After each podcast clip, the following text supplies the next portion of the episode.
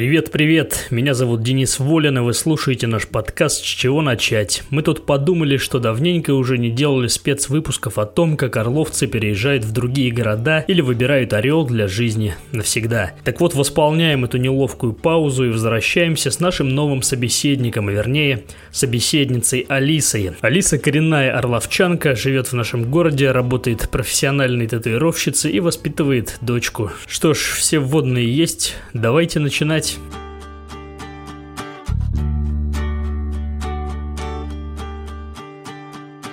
Алиса, ну рассказывай о себе. Кто ты и откуда? Родилась в Орле, один год прожила в Москве в сознательном уже возрасте взрослом. И вернулась обратно. А почему вернулась?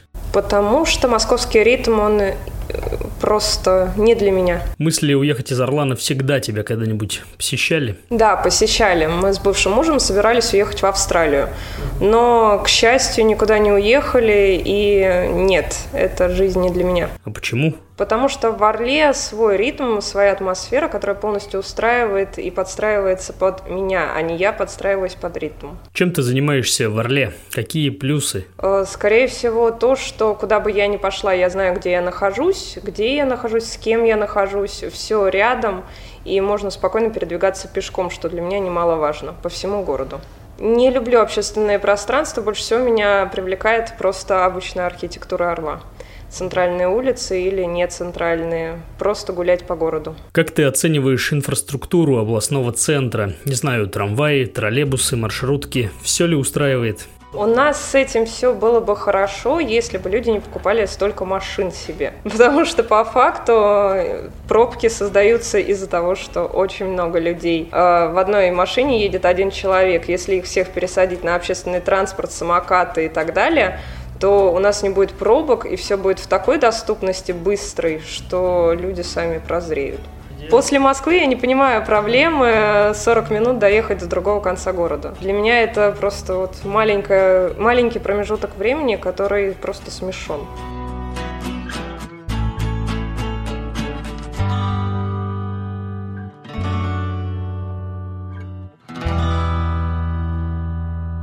Ты же замужем, у тебя есть ребенок в социальном плане. Все ли устраивает? Есть что-то, чего не хватает в этом плане?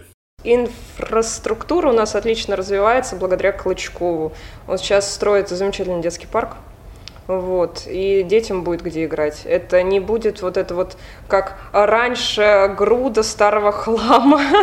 Сейчас у нас будет нормальный человеческий детский парк. Детям, в принципе, хорошо. Сейчас э, развивается очень много частных школ, очень много секций, очень много бассейнов. Орел растет потихоньку. Мне нравится. Конечно, далеко до какого-нибудь Белгорода, но все равно. А где можно погулять с ребенком? А вот тут вот вопрос новых районов в новых районах гулять негде, потому что детская площадка под открытым солнцем – это не детская площадка, это адское пекло. Но если ты живешь в более-менее старой застройке, то проблем нет. Ты где гуляешь? Ну, чаще всего во дворе. А те новые скверы, которые сегодня активно открываются после ремонта, как их оцениваешь? Ты там бываешь вообще? Бываю, но редко. Оцениваю их на 3 из 5, потому что не хватает, опять-таки, каких-то таких людских вещей, например, скамейки, расположенные в тени, то есть ты выходишь в пекло с ребенком, и он все время находится на солнце. Ты не будешь туда ездить каждый день. Если ты поставишь э, скамейки хотя бы под каким-то навесом или сделаешь остановки нашего транспорта не стеклянные, так что ты на ней стоишь, а тебя все равно напекает, то это было бы намного лучше и доступнее для ежедневного пользования. Какие лично для себя ты видишь плюсы и минусы жизни в Орле? Э, спокойствие, все рядом, умеренный ритм – доступность пешая всего, чего тебе нужно в центре города. Ну, собственно, наверное, все. И медицина. Пока что детская. А что в ней такого хорошего? Ну, я могу отметить то, что э, бесплатно. У нас сейчас можно сделать реабилитацию ребенку, которая в Москве доступна за бешеные деньги. То есть э, многие из других городов ездят в Москву и за одну реабилитацию ребенка отдают по 200-250 тысяч, а их нужно 4 реабилитации в год. В Орле все это оборудование, все специалисты есть в бесплатном доступе. А минусы? Минусы? Скучновато. Мало мероприятий. А что должно быть? Больше встреч, больше каких-то клубов по интересам. Точно так же вот у нас сейчас играющие в мафию объединились и каждую неделю играют. Почему не сделать это то же самое для других каких-либо игр? Вот, какой-то общественной деятельности. Раньше вот полгорода выходила, убирала город, как-то объединялась. Сейчас этого уже почти нет. Выступления, приглашать интересных людей. Этого всего нет. Все обходят стороной наш город.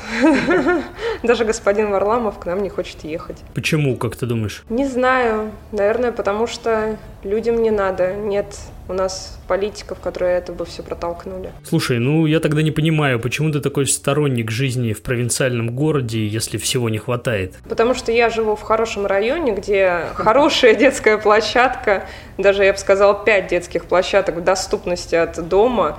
Э, я не переезжаю в новые эти новостройки, и, в принципе, там не бываю. И моя работа находится тоже мне доступна. Ты же тату-специалист, значит, у тебя много клиентов. Как правило, татуировки делаются по несколько часов к ряду, и э, в это время всегда тянет поговорить. Что клиенты говорят? Нравится ли им жить в Орле? Затрагивали эту тему? Ну, большинство почему-то хочет уехать. Да, но уезжает мало людей все равно. Какие причины не говорят? А, нехватка рабочих мест, хотя с этим я не согласна. Почему? Потому что я считаю, что если человек хочет работать, он будет работать. Если человек ищет оправдание и говорят, что в провинции нет работы, значит, не так сильно ему нужны деньги, не так сильно он хочет развиваться. А еще какие-то причины люди называют. Я вот часто слышу, что не хватает досуговых мест и вещей. Кому-то еще что-то не хватает, начиная от самокатов и заканчивая метро. Кто-нибудь тебе об этом говорил? Ты мне об этом говорил. Я думаю, что этого не хватает, но не так критично, у нас не такой большой город. Но было бы классно, если бы у нас были электросамокаты, доступность снять велосипед и ездить по городу. Это было бы хорошо. Мероприятие тоже хорошо. Но сейчас у нас, например, строится библиотека наконец-таки. И я думаю, это тоже прекрасно. То есть ты не видишь для себя каких-то критических точек? Я для себя вижу плюсы. Например, жизнь в мегаполисе – это не для меня. Поэтому здесь самое то.